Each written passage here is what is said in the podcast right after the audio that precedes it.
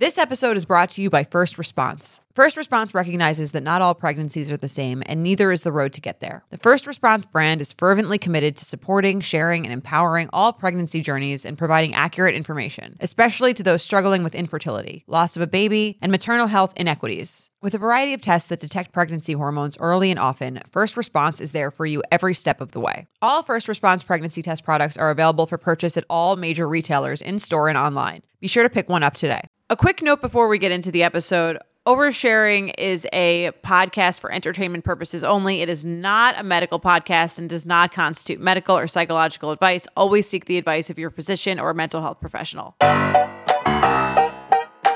Hello, and welcome back to Oversharing. I'm Jordana. And I am Dr. Naomi Bernstein. I was like, should I say my last name? I usually do. I'm Jordana Abraham, in case anyone didn't know. I was like, what is going on here?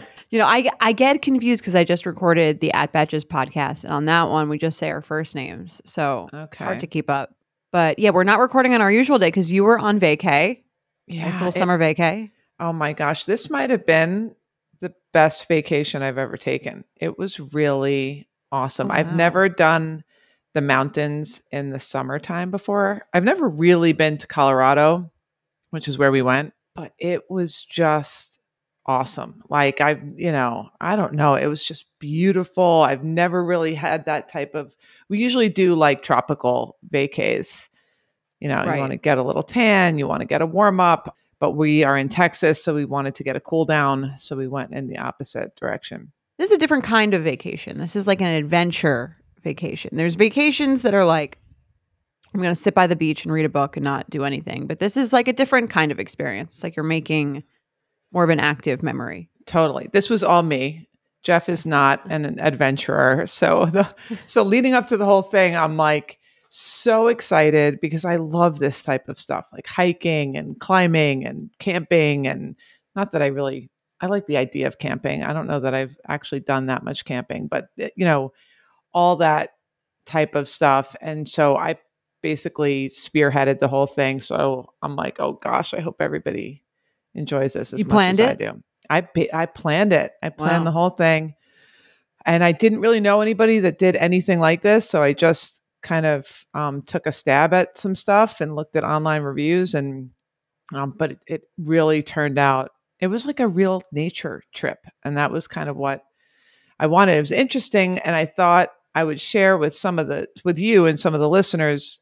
You know, we talk about like when you're upset and you feel your feelings in your body, like when you're anxious or sad or and then I was being very mindful during the trip of like I'm driving and I'm looking up at these beautiful mountains or we camped out in the middle of nowhere one night and I'm looking up at all these stars and there's like a sensation that we're all kind of seeking that I was mm-hmm. paying close attention to in that moment like what is that feeling that we're seeking when we travel when we want to see something that's new and spectacular and beautiful and it was interesting that for me it was like almost a very similar feeling to what I would feel if I was anxious. It was like a chest Heart racing. Yeah, like a kind of chest tightening, like something up in my chest, throat, like heart kind of area that I'm like, this is the same thing I feel when I'm worried about something, but it's because I'm looking up at this enormous mountain or looking out over this vista Yeah. or and it, I just thought it was a kind of cool realization that it's the same, not this exact, but a very similar sensation, but totally different assignment that you're giving it. Yeah, I mean, it kind of reminds me. We think we've talked about this a few weeks or a few months ago, where we were talking about like what are the most important things. Was it for happiness, or I forgot what the what it was? Something positive, and it was like feeling awe, Yes. and that sounds kind of like exactly what you're describing, like an awe at like your surroundings. And I think we discussed this as it as it refers to travel, and I think you were giving some Mhm. examples of ways you could get it in other places. But yeah, that's that sounds like you know it's hard to put a price on that. Yes, too. that's exactly what I felt many, many times during this trip. It was just a new experience for me to realize that the sensation that I had looking at something awesome and beautiful was very similar to the sensation I would have if I'm worried about, say, uh, you know, am I going to. Am I is my boss going to like what I'm doing? Am I going to get a promotion? Am I going to find a partner? Am I going to get this house? Like that same anxious feeling was a very similar feeling, but it had I had a different label to it. So it felt Mhm. amazing and like exciting instead of like worrisome. all of those things are almost what it feels like to to feel alive. And it's weird to think of anxiety as making you feel alive, but I feel like my clearest example of that was when I would date guys who were kind of unavailable and I'd get that text from them and I'd be like, "Oh my god, I'm so excited." Like Yes. like you know what I mean? Or even when you even when, you know, you get dumped and you're like, "Oh wow, I feel like I feel something really intense." It's uh and it, you know it makes that that high like a little bit more i don't know i think that's probably like the the less healthy version of it but if you can get it from something that's not gonna like ghost you Right. the dream this mountain right was here yesterday. Yeah. What happened? right Totally. And it's it, that's why nature and this and that's why people do all this and that's why we, you know, spent all this money on this vacation to get that type of feeling without the feeling of like what if this doesn't turn out the way I want it to.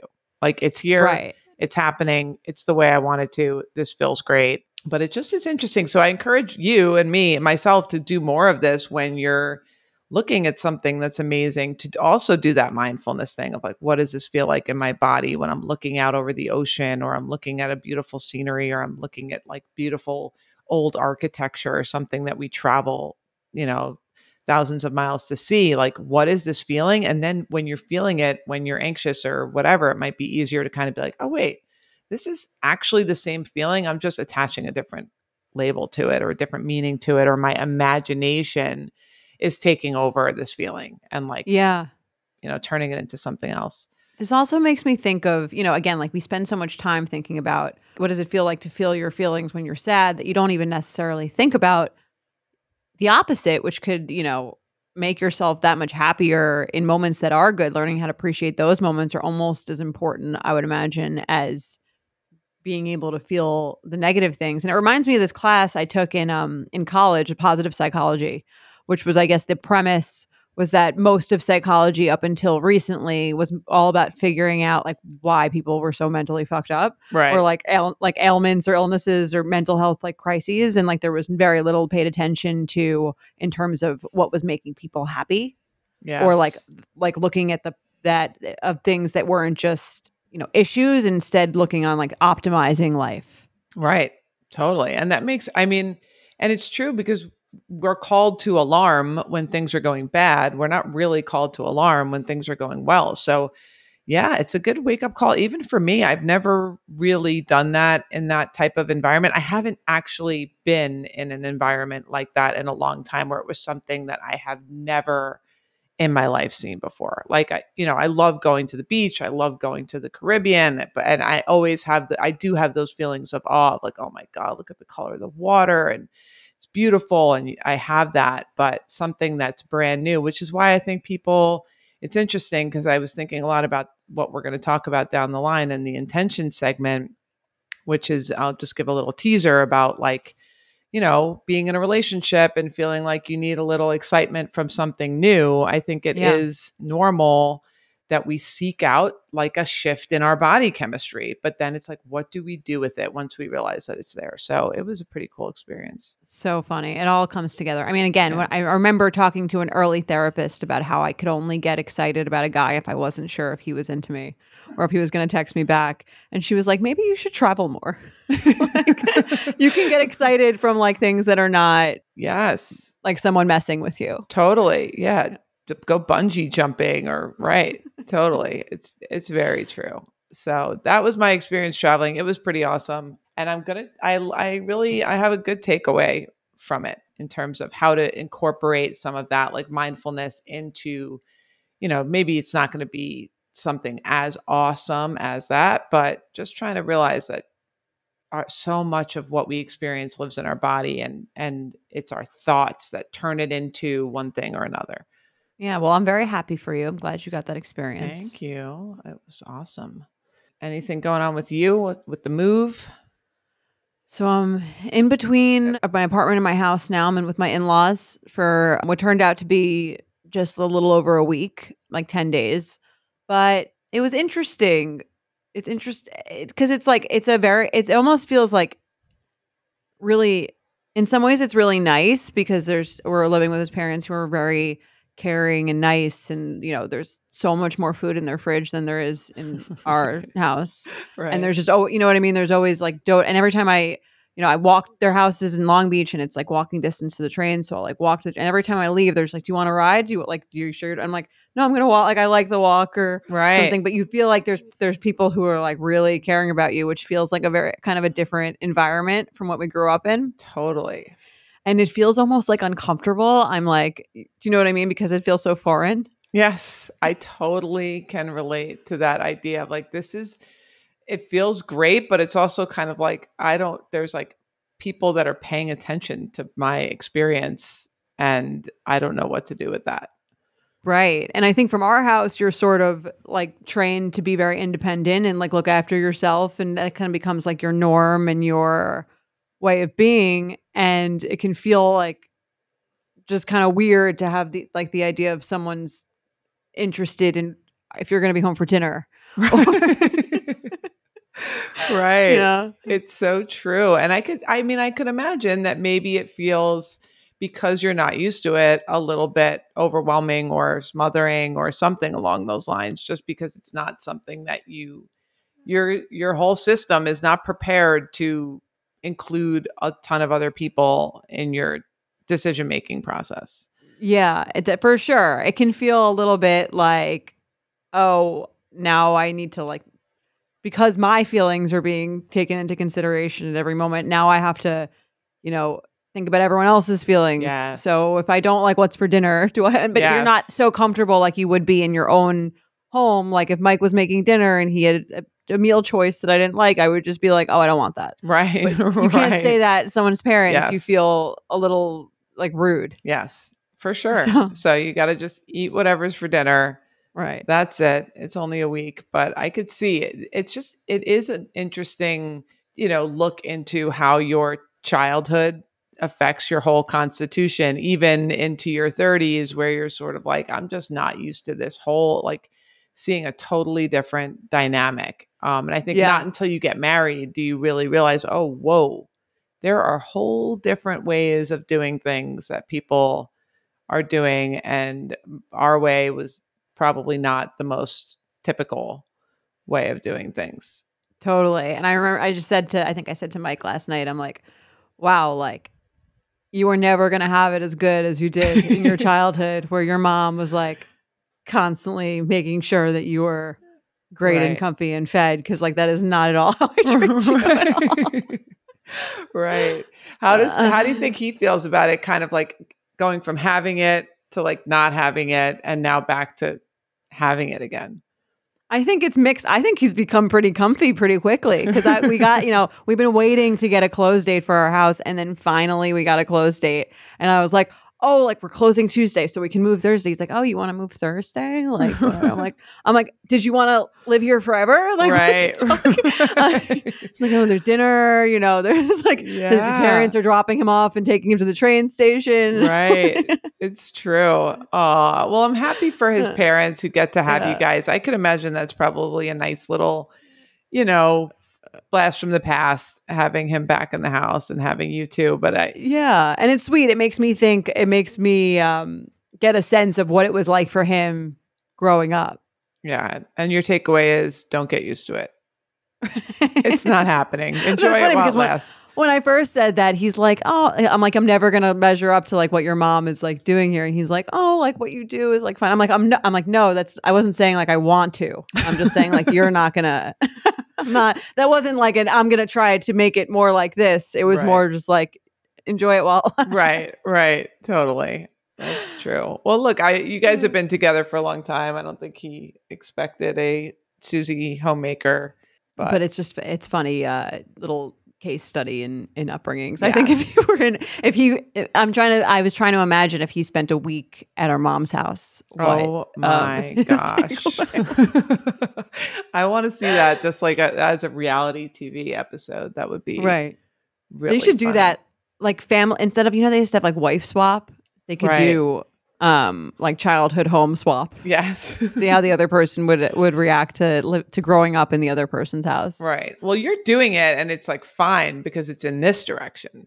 You know, it's in the direction of more. If it was in the direction of less, oh gosh, it's like no toilet paper in the bathrooms. Like Just everyone screaming at each other. Right. Yeah. No, it's the, literally the opposite in his house. His mom empties the garbages once a day, right, which is like right, crazy to me. right, right, right. Oh, that does sound nice. All right, enjoy that for a little bit. I will. Spring is the best time for us to start a new workout routine. It's our yearly collective warm up. Peloton is here for everyone's yearly warm up. This is the best time to get into a good rhythm, tap into your power, and get ready for summer. I take their yoga classes at least twice a week. I also love their core classes. I love that I can take it anywhere I go. If I'm traveling, I can always do a class. You can filter the classes by ones that don't need any equipment. I'm looking to get healthy. I'm looking to like feel good. And Peloton just makes it so easy. Peloton accommodates your schedule with a variety of class lengths to choose from. Even if you only have five minutes, Peloton has classes for you, giving you the flexibility you need to move your body. Peloton has a range of class types fit for every goal and mood. If you can't run, take a walking class. If you want to level up, go to their Pilates or HIIT workouts. Or try yoga if you just need to ground yourself. Move at your own pace. Peloton makes the process easier with personalized recommendations and guided programs that take the guesswork out of working out so you can jump right in, keeping your fitness journey fresh every day. Peloton has everything you need to get where you're going. Whether you prefer to run outdoors, row, or ride at home, or strength train at the gym, Peloton has something for you.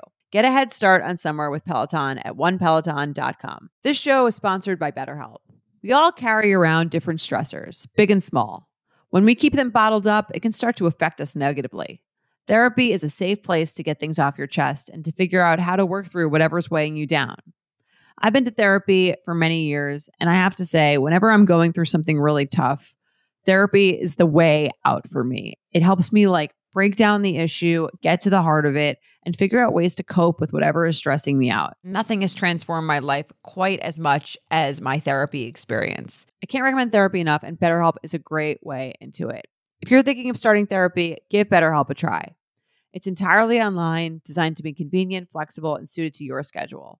Just fill out a brief questionnaire to get matched with a licensed therapist and switch therapists anytime for no additional charge. Get it off your chest with BetterHelp. Visit betterhelp.com slash overshare today to get 10% off your first month. That's betterhelp, H-E-L-P dot com slash overshare. Yeah, let's get into the email for today. So we have a voicemail for our first email. So we're going to play the voicemail. And if you have a voicemail that you want to leave, I love the voicemails. There's they're so good and um, we get some really great ones. So if you want to leave a voicemail, you can leave one at 646 363 6294. Or if you prefer email, you can email us at oversharing at betches.com. Let's play the tape. Hi, Jordana and Dr. Naomi. I love the podcast. Thank you so much for what you do. I was hoping that you could help me with a struggle of mine that might be uh, relevant for lots of different people. Um, I struggle with when somebody yells at me, I feel like I freeze and I struggle with getting words out, um, and I also struggle with ruminating after. I know I have this since I was a kid. My, you know, my dad often yelled and screamed at my mom. I saw her freeze. We froze, and then I, I took this to my relationships when I was a bit older. Um, I've now done lots of therapy, and I, I think I've now been able to choose people in my life who are able to manage their emotions. Um, but unfortunately, my struggle has continued. I have a neighbor who has often yelled at me for minor things. Um, I live on the main floor. She lives um, in the basement, and we kind of have a shared yard. Um, and she's yelled at me from everything from my dog has sniffed her recycling to I didn't latch the gate closed enough and the wind flew blew it open. Um, and she's gotten right into my face and, and yelled at me and I have become frozen. I, I don't know how to react.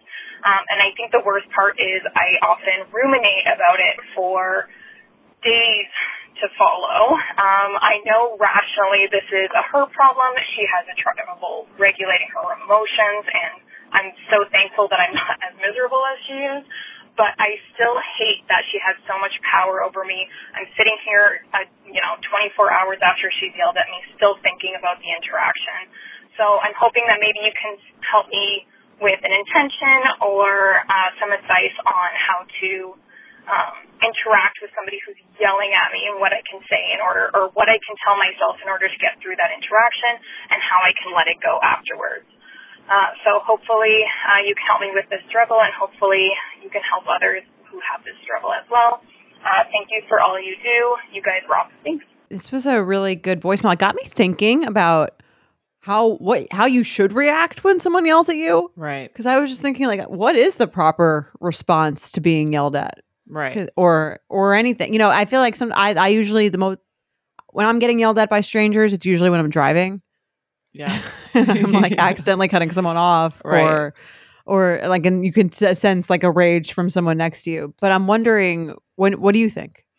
Yeah, th- this is it's interesting because what I'm I'm curious if her rumination about it is like did I do did I really do something wrong? Did I deserve to be yelled at or is it more like I should have said something, I should have stood up for myself um kind of thing. So I mean look, I think when someone's yelling at you as I'm envisioning that the first thing is like that I think any human is going to do is like back away from that, like literally take a step back if she's getting in your face, like protecting your space. But I think what this listener is saying is that maybe she needs to take back her power by not freezing in that moment and not just like staying silent and saying nothing. So maybe we could help her with something that she could say that makes her feel like I'm kind of rewriting this old childhood script of not freezing.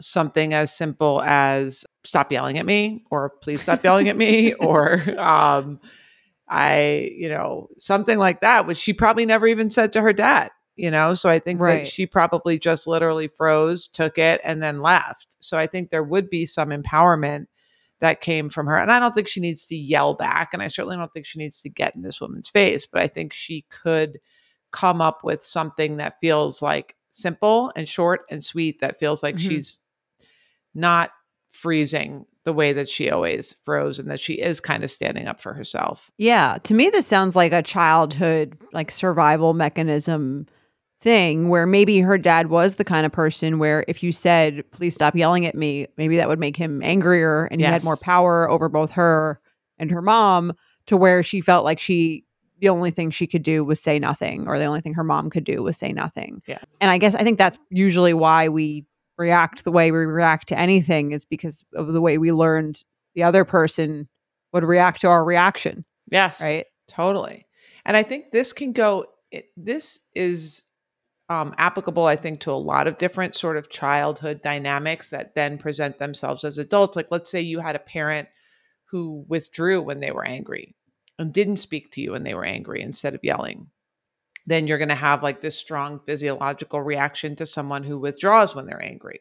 So, this is just one example of you know, kind of like we always talk about watching your body, watching your reaction, and seeing how that old, like these reactions are wired into your brain from what you did when you were a kid. And she's noticing it in real mm-hmm. time. Like when I was a kid, I froze. Now I am also freezing. So I think in order to rewire her brain, I do think she's probably going to need like a second or five or 10 to be like, okay, it's happening. I'm getting triggered. This is the same thing that happened when I'm a kid and just kind of coming up with just something to say, even just stop yelling at me Right.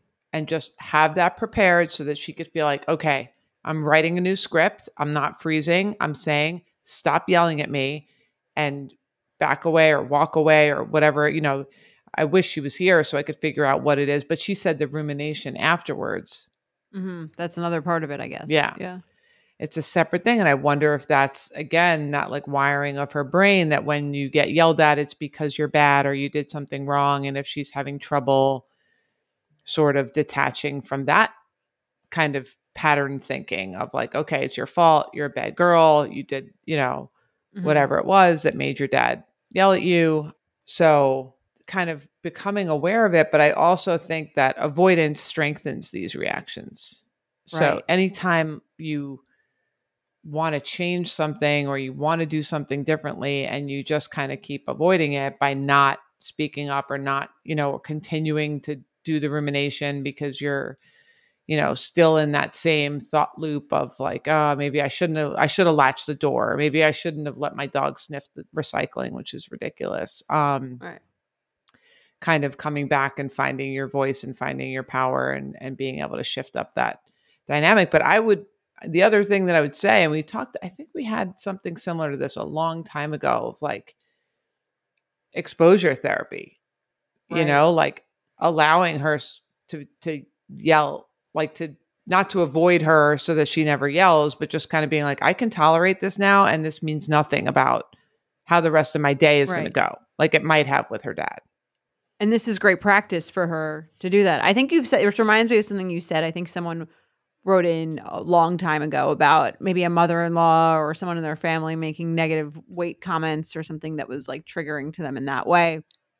And I think you had phrased it as almost like, here's a good practice of dealing with someone who is not as evolved as me Right. in this in this space. And the more I do this, the less any of these interactions are gonna really bother me. Yes. Yeah. So even like if she yells at you, you can, you know, I think you have a few options. One is you can do like Yell what- back. Yes, you can yell. You can yell back, which honestly, maybe that would feel good. Maybe that would feel like empowering to her to yell back at her and just be like, you know, I'm not wasn't doing anything. right. yeah, right. Yeah, you could push yourself to do that if that's possible.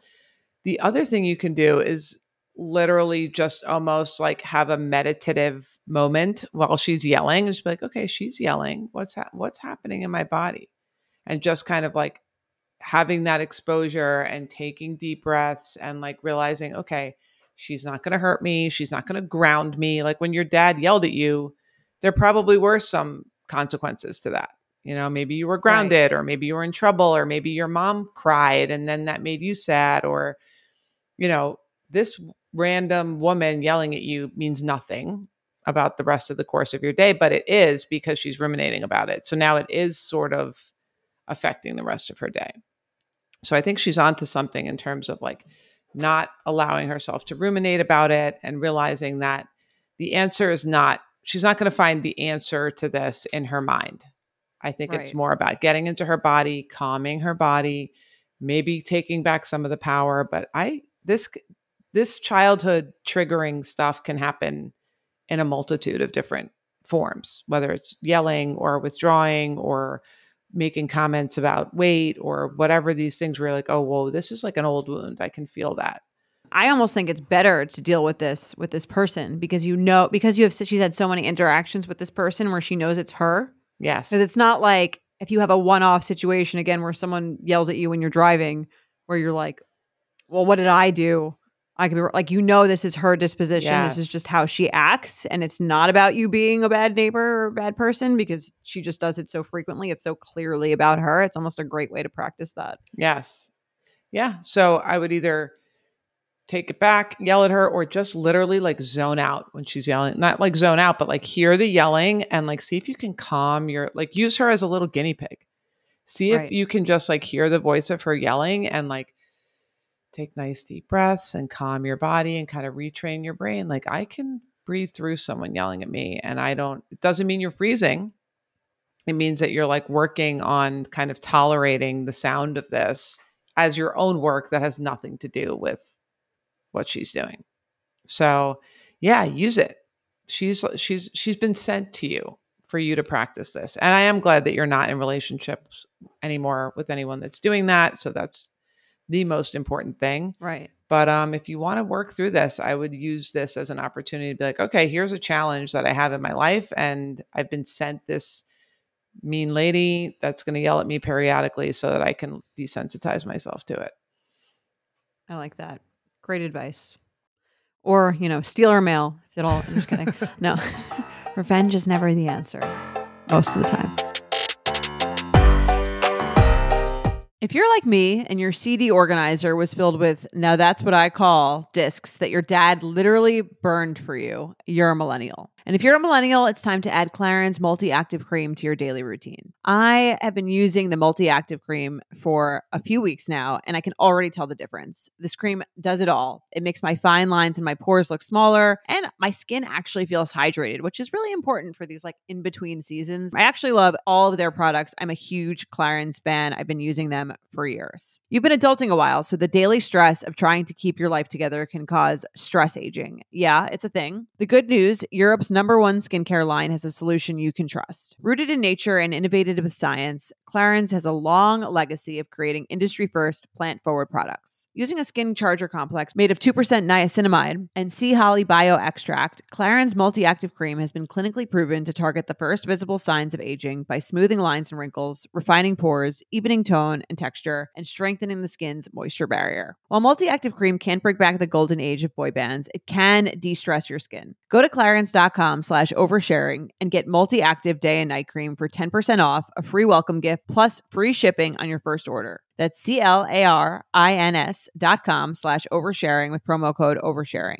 Clarins.com slash oversharing with promo code oversharing. Summer is just around the corner, so it's time to say goodbye to those jackets and sweaters and hello to shorts and tees. I wanted to update my wardrobe for the long haul without spending a fortune. Luckily, I found Quince. Now I have a lineup of timeless pieces I want that will keep me looking fresh year after year. I got the most beautiful silk skirt from Quince. I am so excited to wear it. It fits amazing. It is so well priced for the high quality it is. It looks so expensive, but it's actually quite affordable. Quince has amazing items like premium European linen dresses, blouses, and shorts from $30, washable silk tops, timeless 14 karat gold jewelry, and so much more. The best part, all Quince items are priced 50 to 80% less than similar brands. Quince cuts out the cost of the middleman by partnering directly with top factories and passes that savings on to us. And Quince only works with factories that use safe, ethical, and responsible manufacturing practices and premium fabrics and finishes. So you can feel good about what you're wearing on every level. Get warm weather ready with Quince. Go to quince.com slash oversharing for free shipping on your order and 365 day returns. That's Q-U-I-N-C-E dot com slash oversharing to get free shipping and 365 day returns. Quince.com slash oversharing. Let's do a Betchicist um, where we read an ethical dilemma and you and I say who's right. All right, I'll read this one. Okay. Hi, Jordana and Dr. Naomi. I love the pod. I'm someone who found their way over from U Up and have been obsessed ever since. Your and rational advice has helped guide me through many of my own small conflicts, and for that, I'm so thankful. I wanted to ask your advice regarding a recent argument I had with my sister over the 4th of July weekend. Although the argument itself was recent, the issue has been an undercurrent in our relationship for nearly eight years. A little backstory. In 2015, my sister, let's call her Taylor, was in a relationship with a guy, let's call him Dakota. It's very specific. Those are like probably the names of her kids that she's got prepared. Right. At our shared university, it was my understanding that this relationship wasn't anything serious, but I was aware that they were seeing each other regularly. Fast forward a month or so, and during the night of the drunken, poor decision making, my best friend, Megan, slept with Dakota. This resulted in many tearful apologies and Taylor vowing never to forgive Megan. Despite this, Megan and I have remained very close. She was in my wedding and has joined countless family gatherings in the years after this incident. However, despite time and many conversations, Taylor has made no efforts to move past her disdain for Megan. Fast forward to the fourth. I have invited Megan, along with another friend, to spend a couple of nights at my family's lake house. Because so many years have passed since the incident between them, I assumed that Taylor would be able to cope with this arrangement. I could not have been more wrong. After spending most of the day leaving the beach, uh, after after spending most of the day leaving the beach with her boyfriend to have breakdowns in the house, unbeknownst to me, she informed me with a passive aggressive sneer over dinner that she would be leaving the next morning simply because of Megan's presence. I exploded and told her if she was going to continue to hold this grudge, that she should leave. In that moment, the space and understanding I had for her regarding the situation had simply run out. This resulted in a long, tearful conversation outside where many hurtful words were exchanged and ended with her making it clear that she had no interest in having a regular relationship with me and would, quote, see me at Christmas. Jordana and Dr. Naomi, am I wrong for expecting her to move past the situation that happened so long ago? Do I owe it to her to cut ties with someone I consider a best friend because of a mistake that she has owned and apologized for? Any insight or advice is appreciated. Signed, a sad sister. It's an interesting de- ethical dilemma. If you do you know what like the Kardashian, um, like Kylie Jenner, Tristan Thompson situation? No, film reminded me a lot of that. So Tristan Thompson is Khloe Kardashian's boyfriend and uh, father of her of her two children, and he had cheated on her like multiple times. And then one time it came out that he cheated on her with Kylie Jenner, so Okay. Khloe's sister's best friend. Right. Okay. reminded me so much of that. exactly. Yeah. Okay. Right. And the ethical question of, I mean, maybe like a, this is a, that was a little worse because they, they have kids together and there's, you know, they were in a real relationship, not a situationship. But it, it made me think, and I remember thinking in that situation because Kylie dropped the friendship. Okay. Although I heard rumors that they're seeing each other again um, after that happened, and I was wondering, like, is that ethically is that is that right or wrong? So that reminded me a lot of this situation. I think it's an interesting one. Totally. Well, the problem here is like the ship has kind of sailed. Like they've, she didn't do that. She didn't drop the friend. It's been Mhm. so many Eight years. eight Yeah. years since this happened. So it would be kind of weird at this point to be like, well, now I'm not going to be friends with you because of a college thing that happened eight years ago. It might have been cool of her to drop the friend eight years ago when this first Yeah. happened. Like, I think that probably would have been the move. Like, I think if I, if, um, you know, my best friend cheated with my sister's, you know, someone that she was obviously interested in dating and sleeping with right. and whatever. had a yeah had a relationship of sorts with right. I yes don't think I would continue to be friends with that person. But now, and i think it would be hurtful if that person if it was you and that person if your if your sister continued to be friends with someone that had slept with someone that you were in a relationship with right. Yeah. I mean, look, it's a sticky situation.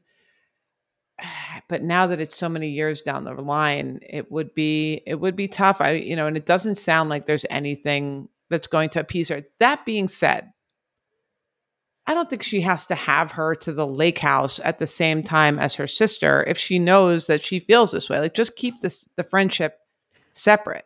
Yeah, you know? be chill about it yeah, i kind of agree i sort of see where her sister is coming from Right. like she probably has been pissed that you've been friends with her this whole time. for for this entire time. It doesn't really see. It seems like she is kind of, at least the way she's describing it to us, she's minimized what happened to her. Which to, to her, looking in, maybe it doesn't seem like that big of a deal. She's like, you weren't fully dating. He wasn't your boyfriend.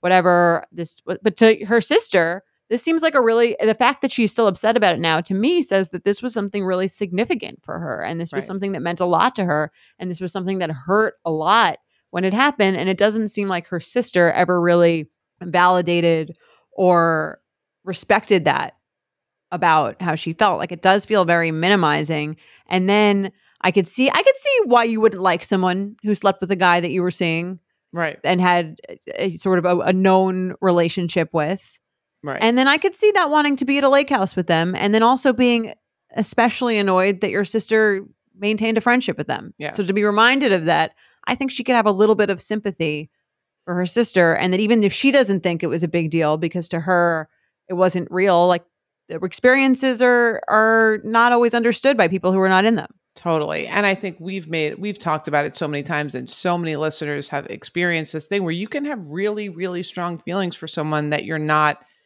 in a, you know, that you haven't defined the relationship with. And just because you haven't had a talk where you've defined the relationship doesn't mean that you don't have super strong feelings for somebody. So, And sometimes you even have stronger feelings for those for that person than if you were in a relationship because you're sort of being and she says situationship. So to me it means like you're kind of being emotionally messed with right. for over a long period of time, which makes you sometimes even more like toxically obsessed with a person. Yes, yes, yes. And look, I think what happened was the friend Megan apologized and you know, sometimes it feels kind of like, okay, well, she apologized. So what else can we do? Other types of betrayals that we've talked about, I think there is this aspect of like just one apology when it comes to something as hurtful as cheating typically doesn't do the trick. So I think if Megan would have the entire time kind of been continuing to say, I know that that was terrible. I really appreciate you being supportive of my relationship with your sister. You know, I, I this is why this happened. I was in such and such of a place, and you know, I feel so. If if there would have been a little bit more repair, maybe it maybe it would have been different. But even so, so right now they're in this position where they're like not speaking. The sister wants nothing to do with her. Like, what does she do with that?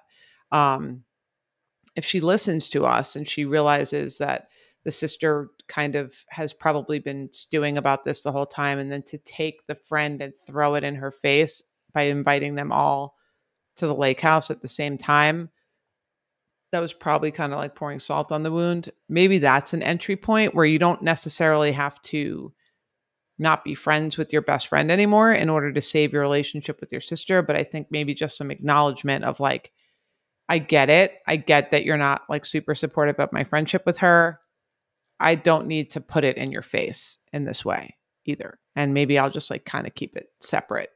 And, you know, I'm, we've been friends for eight plus years. I'm not really, you know, I don't think it's the right move to cut off my friendship with her now to, you know, to, to make you feel better about things. But I can be a little bit more sensitive about how you feel. Maybe that would be like a good compromise. And I can respect the idea that you didn't want to spend a weekend with her. Right. So I do think that she probably didn't need to like throw them into a house together, knowing that she doesn't love this person Mhm. and she can keep her friendship with her kind of separate. And it sounds like the sister has been able to move on. It's not like she hasn't, they haven't had a relationship. They've been, sounds like relatively cool until she like threw it in her face. Right. Yeah. I mean, again, I I do I think the sisters was maybe overreacting a little bit to her being there. Yes. Sure. But again, we don't know what the ins and outs of her situationship with this guy were like, how deeply that affected her. Clearly, it was a very significant time in her life that she's still upset about it. Right. And look, devil's advocate on the other side, in an ideal world, would it be great for the sister to be able to say, hey, she was young in college, she made a mistake, she apologized, she cried, you know, she said tearful apologies. Maybe that it was genuine at the time. You know, I can understand that it might be nice if she can kind of rise above. Sounds like she has a new boyfriend that she's with. So I don't know what he's thinking throughout this whole thing on this family vacation. But I do think it would be great if the sister could kind of say, All right, you made a mistake. It was a long time ago. You know, we were both almost a decade younger at that time. But if she's not in that position, you just don't have to throw it in her face. Right. Bottom line, you're both wrong. Yeah, I mean, I it, I do think it would be nice for the sister to be like, all right, I'm with someone new. This was a long time ago. I love my sister. This is her best friend. Let me try to move on. Um, right. And you could just you could still not really like someone. You're entitled to not like someone forever that was associated with a painful point in your life. But Right. you could also respect that not everyone else has to dislike them also. Yeah, and she could deal with okay. I have to see her at a wedding. I have to see her at a birthday. I don't have to just see her at like a random Fourth of July that she doesn't necessarily need to be invited to. Right. And again, she could invite the friend and then just say to her sister, just maybe she even give her a heads up. Hey, I know you don't like whatever. She's going to be there. I wanted to give you the heads up in case it, it was uncomfortable. I understand if you don't want to come. Right. Or say, I want to bring such and such friend out at some point to the lake house. I want to invite her. What would be a good weekend when you're not going to be there? Right. You know, so you're kind of not making her feel like she's the one that's got to leave her own family's lake house, but you're kind of saying, hey, I still have this friendship. It's been a long time, but I don't want to make you uncomfortable. So I Right. think there's a bunch of other ways you could deal with this. Uh-huh. I also feel like she would just feel more respected that way. Sometimes it's not even that people care so much, more that they're just upset that no one else has assigned any meaning to the experience that they went through. Yes. So she feels like she has to like over care about it because no one else cares about it and she still cares about it a little bit. But if she almost like acknowledged it, like, hey, I know you had that fucked up thing that happened with Megan, is that the friend? Yeah. With Megan. And I wanted to, I know like how hurtful that was. So I want to make sure that you're cool with Mhm. this. I think she would probably feel silly to be like, yeah, never hang out with it. She would probably be like, oh, thanks. Like it's not a big deal. Like if someone, sometimes someone else taking up that energy allows you to care less about it because you feel like it's at least been acknowledged. Totally. And that's why it reminds me of like a cheating situation with someone where you've been cheated on and you choose to stay in it. One apology right after it happens is not going to do the trick. You have to continuously kind of be like, yeah, I'm aware that this was hurt, hurtful to you. I'm like, it's in my mind. I'm going to be respectful of that. And even for the friend, maybe to sometimes bring up this thing that she did to her would be helpful too. I, I agree with you. I think if there was a little bit more acknowledgement, kind of like piecemeal along the way, she probably wouldn't be taking such a hard stand. It's like everyone wants to brush it under the rug, and that's probably what's pissing her off more than anything. Agreed. We've all been there. You have a question about your credit card, you call the number for help and can't get a hold of anyone.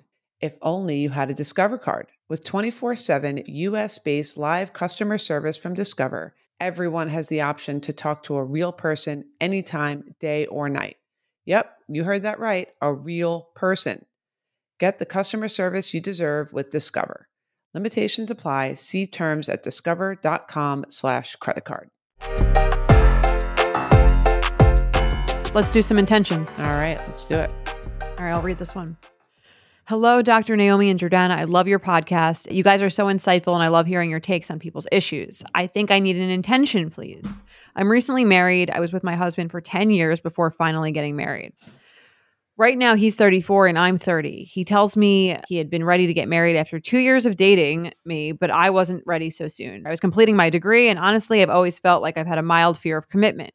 I do want to clarify that I love my husband. I'm thankful for how supportive and patient he is, and we simply vibe very well and like a lot of the same things. Here's my problem I seem to have a pattern of crushing relatively easily on other people. I always had this issue, even in previous relationships. It's interesting because she says that she's 30 and she's been with him for 10 years. So previous relationships, I Right, guess, like in her- high school. Right. Right. I'll meet someone at work or at school, so places where I have to see the person pretty often, who seems pretty cool and decently attractive, and I feel myself developing butterflies in the stomach type of feelings when I see the person. I'm ashamed to say that I sometimes can't stop myself from imagining how having sex with them would be like. And these feelings continue for as long as I'm in that place, work or school. This makes me feel incredibly guilty because I know I love my husband. I don't want to be with anyone else. But why do these crushes keep happening? It feels so immature and silly, like something that I should have gotten over in high school. I also want to clarify that I have never and would never act upon these feelings. I would not throw away 10 wonderful years and hopefully more to come with my husband who cares so much for me. I also want to add that even though I haven't had very many partners or boyfriend, probably about four to five before my husband, that's so many. If you've been with Right. Someone since you're 20. Can Right. you imagine having four or five boyfriends before you turn 20? 20. I know. Yeah, that does That's a like lot. I think she- I don't feel deprived or like I missed out on anything. I would like to have an intention to snap me out of these butterflies and bring me back to my reality with my loving husband, please. Thanks for all your help and keep doing what you do. Chronic Crusher Betch.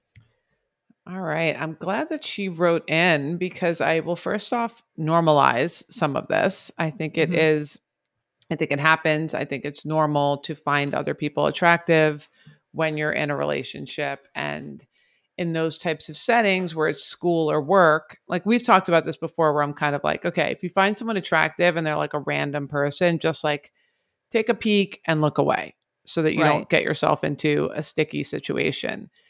But when it's work or school or someone that you kind of have to interact with, it Feels more dangerous. Yes. Yeah, Yeah. It's like more, I have to talk to you. And maybe it would be awkward not to engage in like chit chat if we're both sitting at this desk together or we're doing a project together. And then you get to know them a little more and all of that. So that's when I think there's a difference between like noticing that someone's attractive and having like an actual crush. And it's interesting because I feel like for men, this probably happens so, all. I mean, no one's ever like, if he looks at porn, he doesn't really love you. Right. So, and I think for men, it's usually just more physical. And it, I, I think for women, it can tend to be a lot more emotional, which is why she probably gets crushes on people that she knows and interacts with a lot because I think it's a lot more emotional or mental. At least it would be for me. Whereas I think men do this sort of thing in a much more sexual, sexual, and maybe like less personal way. And so it feels less bad for them. Or most men are not like, oh, I like got off to a woman who in my in my head that wasn't my wife and i don't think they would feel very guilty about that Right, right. I do think there is like a cultural standard that for a woman, this is a lot more of like a this is like a serious problem about Mhm. her or about the relationship. Whereas for a man, it might be seen as more kind of normal or accepted. So the first thing I want her to do is like not feel so guilty about it. And it sounds like she's almost developed a little bit of an identity around this thing. Like this is a habit of hers and that this is something that she's done. I mean, look, she's she's set the boundary where she hasn't acted on any of these feelings. and says she won't, or has, it doesn't sound like she has a. She never would. Right. That's something she's saying, telling us and herself. Right. So that's great. And I think the fact that she's honestly, the fact that she's like admitting it to herself to the point where she's like writing in about it, I think it would be great if she could find a friend to talk about this cuz with because sometimes it's like the tabooness of it almost makes it like stronger, like not talking about it. So one Or thing you feel like you're bad. Or yes, something. Yeah. Yes. One thing that I'm curious to hear your take on it that I think so the first all that being said, normalizing it, et cetera, et cetera, it happens. I do think that it might be a warning sign that she needs to lean into her relationship to try to find, like we had talked about in the intro, some excitement or some of this like churning up of mm-hmm. body chemistry or something. It might be a good little wake up call of like, I need to lean into my relationship a little bit more. I need to find some excitement there a little bit more. I need to spice things up a little bit more. And one of the ways to do that is to increase your level of emotional intimacy with your partner. So I'm I might recommend telling him how she feels. And I don't know what you think about Really? that. Interesting. I'm trying to just think like how I would feel on the receiving end of that. Mm. And I think if it was phrased correctly or like in in the right way, I might I think I'd prefer that to someone cheating on me. Yes, for sure. I, Do you know what for right? sure. Because Yeah. you're like getting ahead of it, which is the Yeah. And it's sort of like, I think it's a gesture in some ways of like, I'm doing this because I want more intimacy with you. I want to feel closer with you. I've kind of given this some thought and I realize that maybe part of why I'm doing this is because I'm like craving, there is excitement in emotional intimacy. Like we talked about, maybe the idea of like you being interested in people that weren't interested in you. I'm sure there'd be some serious butterflies if she thought about having this conversation with her husband. Like that would Yeah. be something that would be super exciting, quote unquote, or, you know, shifting up her body chemistry. If she was like, all right, we're going out to dinner tonight or we're going to be home alone. And I, w- I'm going to like bring up this idea that I have found myself in these situations and all the things she said. I love you. I'm not looking to leave our relationship. In fact, the reason I'm bringing this up is because I want to work together and feel closer to you and not like I'm dealing with this situation on my own. I'm dealing with it together with you. And these are the things, and I have some tips in terms of what maybe she can do to get some of this back with her husband. But it it would be easier if he was involved in the process versus you, you know, kind of uh, it's like showing up one day in like some sexy lingerie with a new toy and he's like what is going on if it feels like Right. it's just like out of the blue versus him realizing like okay this is what we're doing here like we're working on kind of creating new excitement and working on our relationship then it just feels like all right i'm in i want to Yeah. do this you know Right. No, I like that. You said you have specific tips or that was the yeah yeah no so like coming back to this idea of like your emotions live in your body is like creating that feeling of excitement like your therapist telling you like go on vacation i think for them doing something new together so like you know whatever it might be do like even we talked about like go bungee jumping or d- make a right. plan Take a class. take a whatever. class do mm. do something that's going to be new and exciting and like churn up some of that little bit of anxiety but together you know we talked about the bachelor a couple of weeks ago with this idea of like why do they fall why do these people fall in love in 6 weeks so hard and part of that is like this psychological design of like they make them like rappel down the side of a building together Right. and this is already in this new stage of like honeymoon butterfly, just getting to know you. But I think that idea of like rappelling down a mountain with somebody is like, I have these feelings of excitement. I'm looking to you. Like we're doing this together. There's like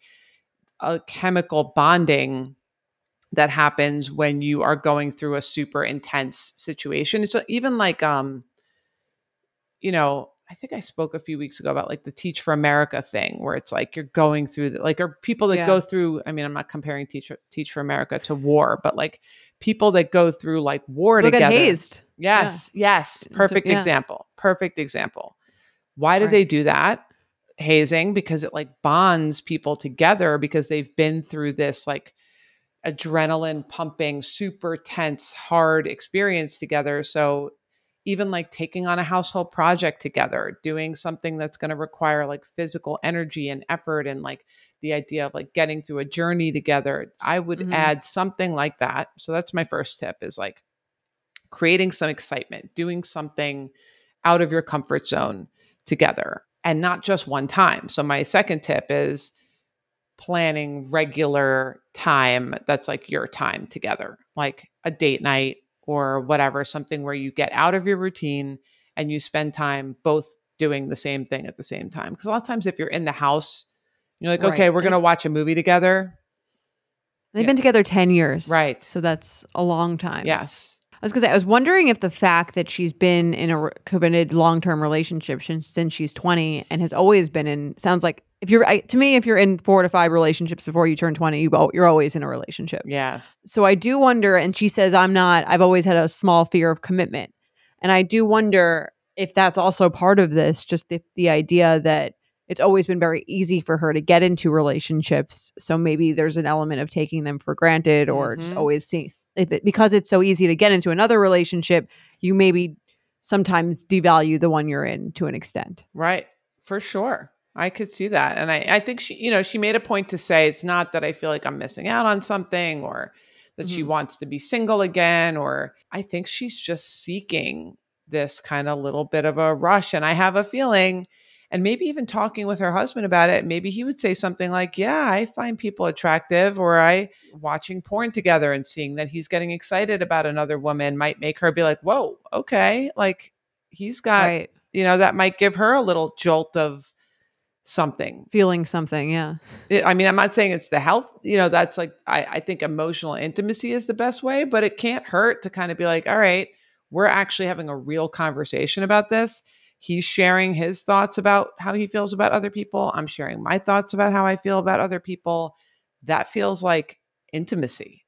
You know, it's Yeah. scary. And yeah, it might be a little hurtful or a lot hurtful, but I think that that's better than you just keeping it in, going through it on your own, which is only going to create more distance in the relationship. And it might be really fun to repair together and do some of this stuff that I'm talking about and, and sharing your feelings and also like changing up sex, I think might be something that you can do that's really fun together. And that, Yeah. so this is almost like the precursor. I think I was saying that like sometimes when people cheat, it ends up being like not a good thing for the relationship because it's really hard to get over, but it does end up forcing you to reevaluate the relationship and pay more attention to it, change things up, increase intimacy. And this is actually like the perfect time to do it because nothing has happened that you can't recover from yet. Right.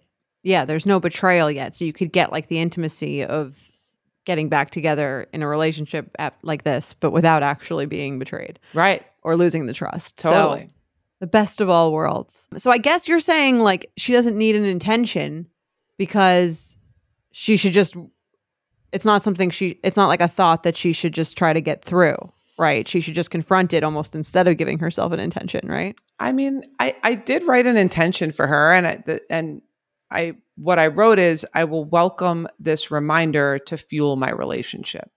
So when she finds herself crushing on someone, instead of like feeling like, oh, I'm a terrible person, what's the matter with me? Like I I need to stop this, I need to stop doing this. Like, you know, maybe what does this mean about me and my relationship? To just be like, okay, here's a little alarm bell that like Mhm.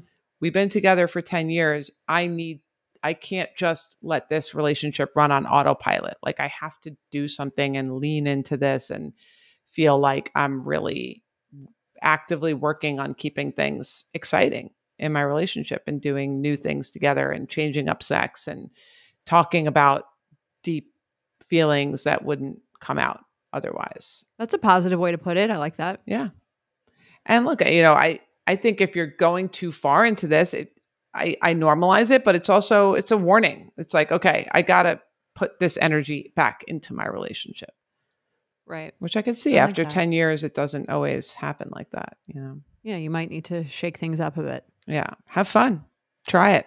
Have fun. Let us know. Give us give us an update. I'd love to know Yes. how he takes it. especially if you talk to him about it, which I know it's going to be a tough conversation. I'm not minimizing that, but I think the alternative is not having the conversation and just constantly putting all this energy into other people, which I, I think she's realizing is not where her energy needs to go. In the market for investment worthy bags, watches, and fine jewelry, Rebag is the answer.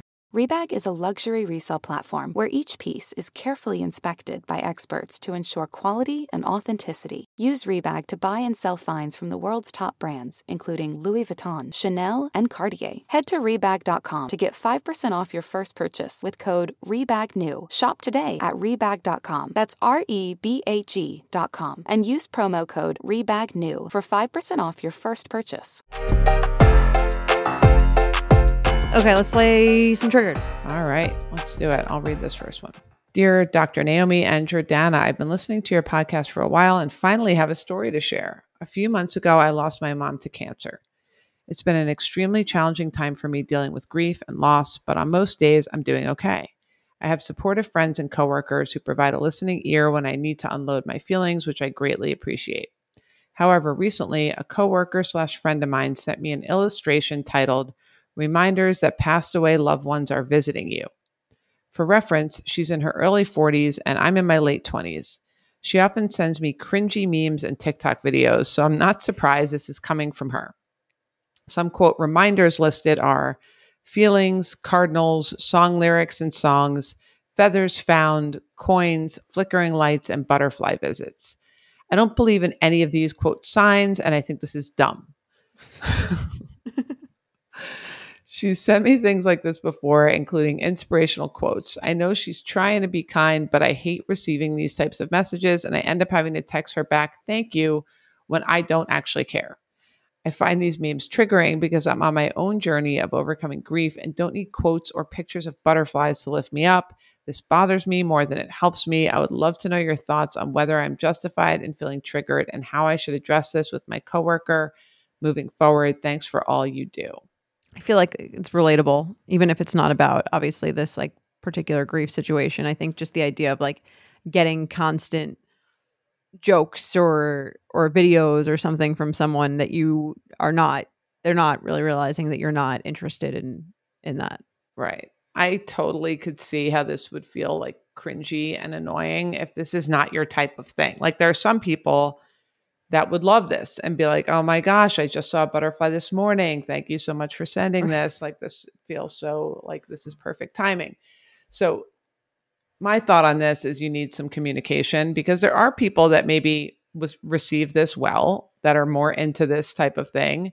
You're not one of them and you're being polite, which is nice, but I think again, having that kind of tough, awkward conversation where you say, like, thank you so much. I really appreciate that you keep that you have me and my grief in your thoughts. But this is just not my type of thing. I'm it's funny. I thought you were gonna say just ignore her. Like don't say thank you and she'll get that. yeah, but it's like a friend and she keeps doing it. I guess right. That's what I'm saying. She, if she she says thank you every time, she's like, oh, the person maybe maybe the other end of it, she's like, oh, she keeps acknowledging these things that I sent her and she's thanking me for them. To me, the thank you is like almost as bare bones as it gets, aside from like, I guess she could just completely ignore it. Like, right. thank you is like I guess received. Right. yeah. I mean, how where can you go from there? Received, I guess, is the next or thumbs up. Right. Yeah. Maybe. No, I guess you could you could say that. It sounds like you could even say like if you don't want to say it's obviously not something that you you find cringy or stupid. You could say I, I don't really like reminders. Right. Yeah, that's a good like way. You could go that yes. like yes. And I I think it's kind of weird that the person wouldn't know or even think that even if she did think she was sending some amazing piece of content over to her. Like right. to me, if I had a friend who was dealing with a losing a parent, I would I wouldn't assume that they just liked random reminders of that in the middle of their workday. Right. Well, it's it is hard because I think on the flip side, sometimes people like we've had people I think right in here, or at least I know people that would be like, nobody's nobody like checked in and i guess a check-in could be like how are you doing? or like how right. are you feeling today? versus like oh your mom died just letting you know in case you forgot. You know like i think there might be other ways to do a check-in but i think some some people might like this idea of like i haven't forgotten your grief you know? Right. that's so, true I, Yeah. I can see that. But again, you can say I haven't forgotten your grief by just being like, "Hey, how's it going today?" or "How are you feeling today?" Without right. like, How are you doing? Is Right. usually like I think uh, a Right. way that if the person doesn't want to talk about it, they'll be like, I'm good, and then just talk about something else. Yeah. So, I mean, if this is a friend of hers, that's the difference, right? If this is just like an annoying person that you don't even care to continue to have a relationship with, then yeah, maybe you can just ignore it, like you said. Um, or I like what you said. I thank you. I really don't like reminders. You know, thanks for thinking of me, but I really don't like reminders, is maybe something she could say. But if this is a friend, I think she can kind of tell her how she needs to be cared for. And it's not with this spiritual stuff that she's that she's not really connecting with and she just finds annoying. I guess it depends on how much she cares about this relationship. If you care about the relationship, you might want to say like I really I do appreciate that you're continuously thinking about me and what I'm going through.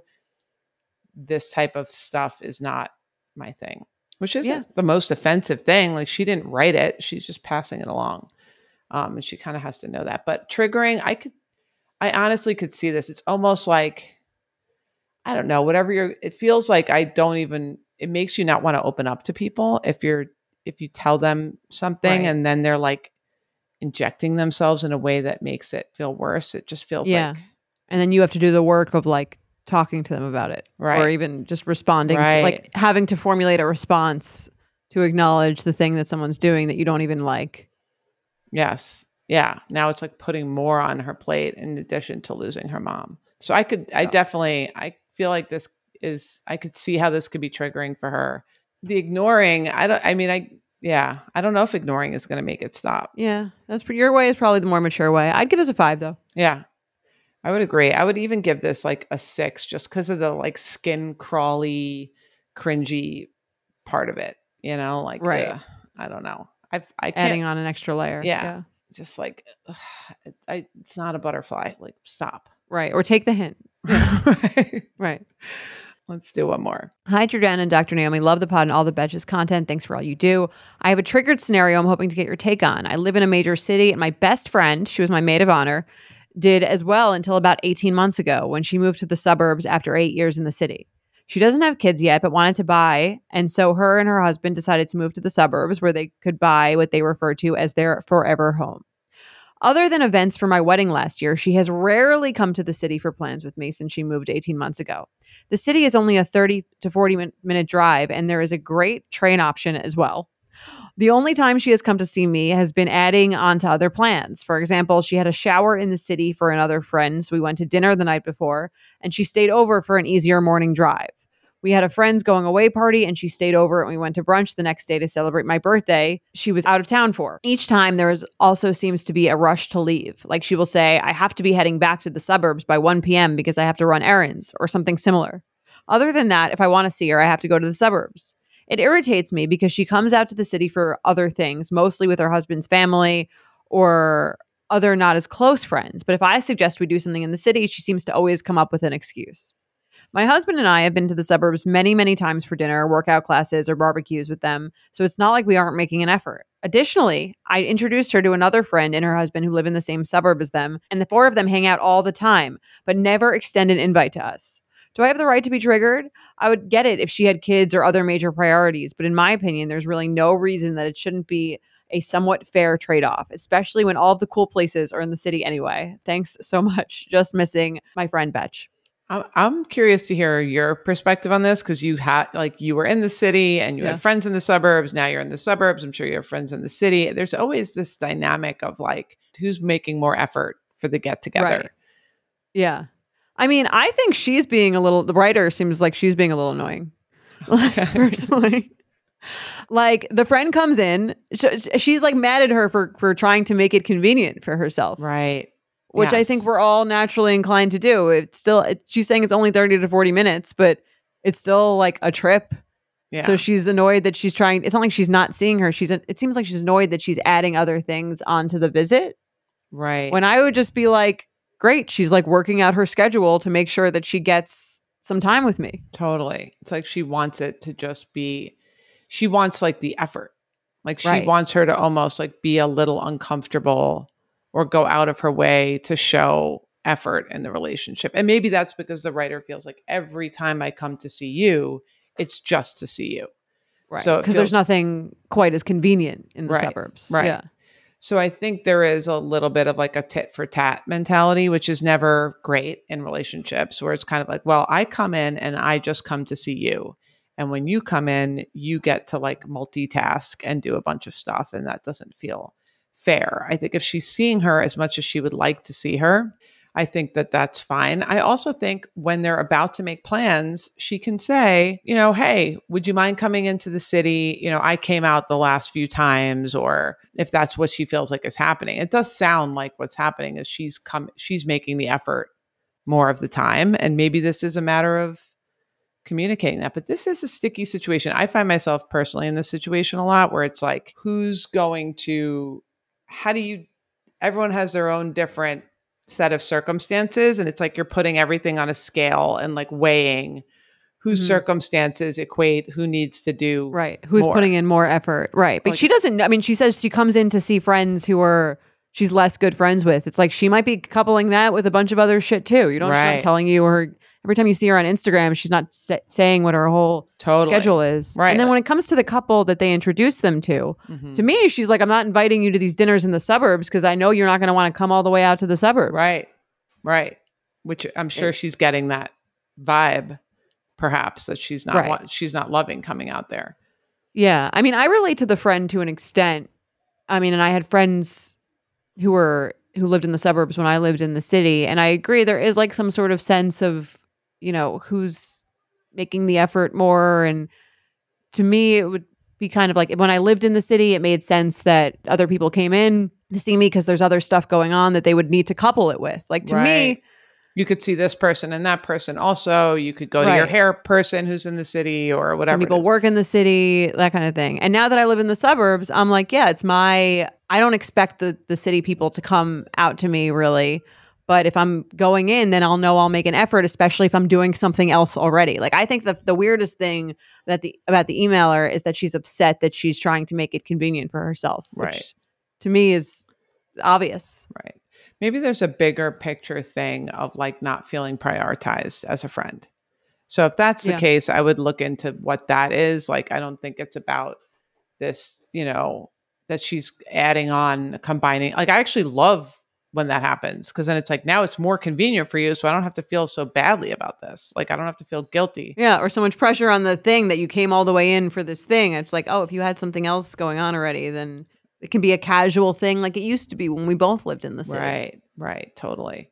Yeah, I I agree with you. I think maybe there is a bigger issue of like for some reason you need to have a conversation about your friendship or the priority that you're taking in her life or how you think she's feeling. It does sound like maybe she's kind of like leaning out into her own suburban life where like even when she's coming out there she's like running home to do errands and you know that kind of thing i think is a moment to sort of be like i was real so, so excited to actually like spend some time with you and it seems like you're in a rush to go home like what's up with that you know like yeah. I think that's a great point. Like you said about her leaning into her suburban life. I think there's sometimes, and I've seen this happen recently, even before I left the city or when other people left the city. And then when I left, there's this feeling of kind of a sadness of like the end of an era. You know, like Mhm. I think, especially when I think about me and my friends, when we all lived in the city at tw- in our in our twenties, and we were, we, you know, before we, anyone had families or was married, and everyone was just kind of hanging out with each other all the time and doing stuff together all the time. Um, and then people get older and they get married and they have kids, and it's sort of like the friendships become these secondary things, and it be, there there is like a sadness, yeah I think, in that where these people that you kind of thought of as almost instead they were they were in place of your partners they're now have like a real like a family and and kids that are relying on them and a lot more to do. I know she said the person doesn't have kids yet but you know she's got like a different life now and i think She's that's natural going to home depot and getting paint colors or you know whatever she's doing that's not part of her city life that feels like oh you're in a whole different world now. Like we were in a world together yeah. and now we're in like two separate worlds and i think that's kind of sad and maybe she's maybe taking that out she it almost feels better to project it as a little bit of like an anger towards Mhm. that life not existing anymore and whose fault is that it's her fault she left 18 months ago and she makes she made a point to to mention she doesn't have kids yet. They bought their forever home. Like she's moved on to this other stage Yes. and maybe left her behind. And there's a sadness in that, but you can't really get mad at someone for that. So she's maybe trying to make it more about the amount of effort that she's right, putting fair or unfair. Like let's, you know, take out the scorecard. I totally agree. I think that's a great point and I I think a, it's a great entry point into a conversation with her about it. Like I'm feeling sad if this is how she feels, we're assuming. But I I Right. think it, you know, I'm feeling sad that like you moving is sort of like the end of an era. I'm here. I have so and so and so and so, but we used to be this big group of people or I used to have so many friends and now I feel like I'm kind of you know, I'm still here, but everyone else is moving on. And I could see if the if this person had kids and they were like absorbed into their life with their family and their kids, it would almost be like, okay, well, that's what it is. So I have to just accept it and deal with it. But since she doesn't, it feels kind of like it's not okay to feel sad about. Right. that because she still could do it. But I think there, yeah, it is probably a, a shift in the dynamic, which is what needs to be addressed and maybe addressing it with vulnerability and saying, like, I feel a little lonely or a little left behind or a little like just sad that we're like moving on in our lives. And, you know, these are the things that have happened that make me feel that way. And maybe that might be a good entry point into like, I want to be included in the dinner invites, or Yeah. maybe you guys can come into the city and we can like do like old times and go to this place that we used to go to. Or so I think that's a great way to phrase it Yeah. and approach it. And I think you're probably right. There is this sadness when it's like, it's almost like you get maybe sadness you get on a birthday, like a decade birthday or something. Yeah. Or when college is ending or anything that's kind of just like it's changing this period of your life is over. It's a little that's just because it's sad doesn't mean it's wrong. Yeah. And you know, she could say come in like old times, but I think it's okay to be like accepting like you're not going to see each other as much as you used to. Yeah. It's just not going to happen. yes. And that's kind of life. It doesn't mean you can't have great intimate experiences when you do see each other, but it's, you know, life moves on. Yeah. And you hit the nail on the head where sometimes when people feel sad about a transition, the easier emotion is like anger and it's not fair and they kind of like wronged me in this way versus just accepting and, you know, allowing that sadness to exist about something that's changed. So that's Right. a great point. I like that. And it's probably true. It happens all the time. Well, I think we help these people. I Okay. hope so. These were some good these were some good questions. Keep them coming. Please give us updates. All right, that's our time. Great work today. Oversharing is produced by Sean Kilby, Jorge Morales Pico, and Rebecca Stiles McCann. Editing by Basilio Perez. Guest booking by Ali Friedlander. Send your advice emails to oversharing at betches.com or leave us a voicemail at 646 363 6294.